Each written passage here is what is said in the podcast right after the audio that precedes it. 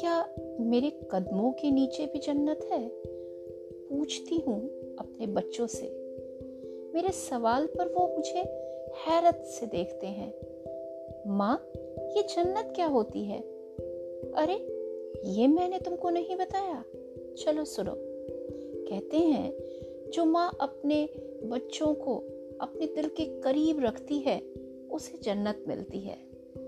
माँ, हम क्या जाने? तुम्हारे दिल में क्या है?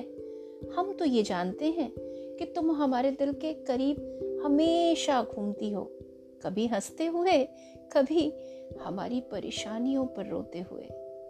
तुमने हमेशा हमारे लिए हमारी खुशियों की जन्नत बनाई। माँ, बताओ, ये जन्नत क्या है?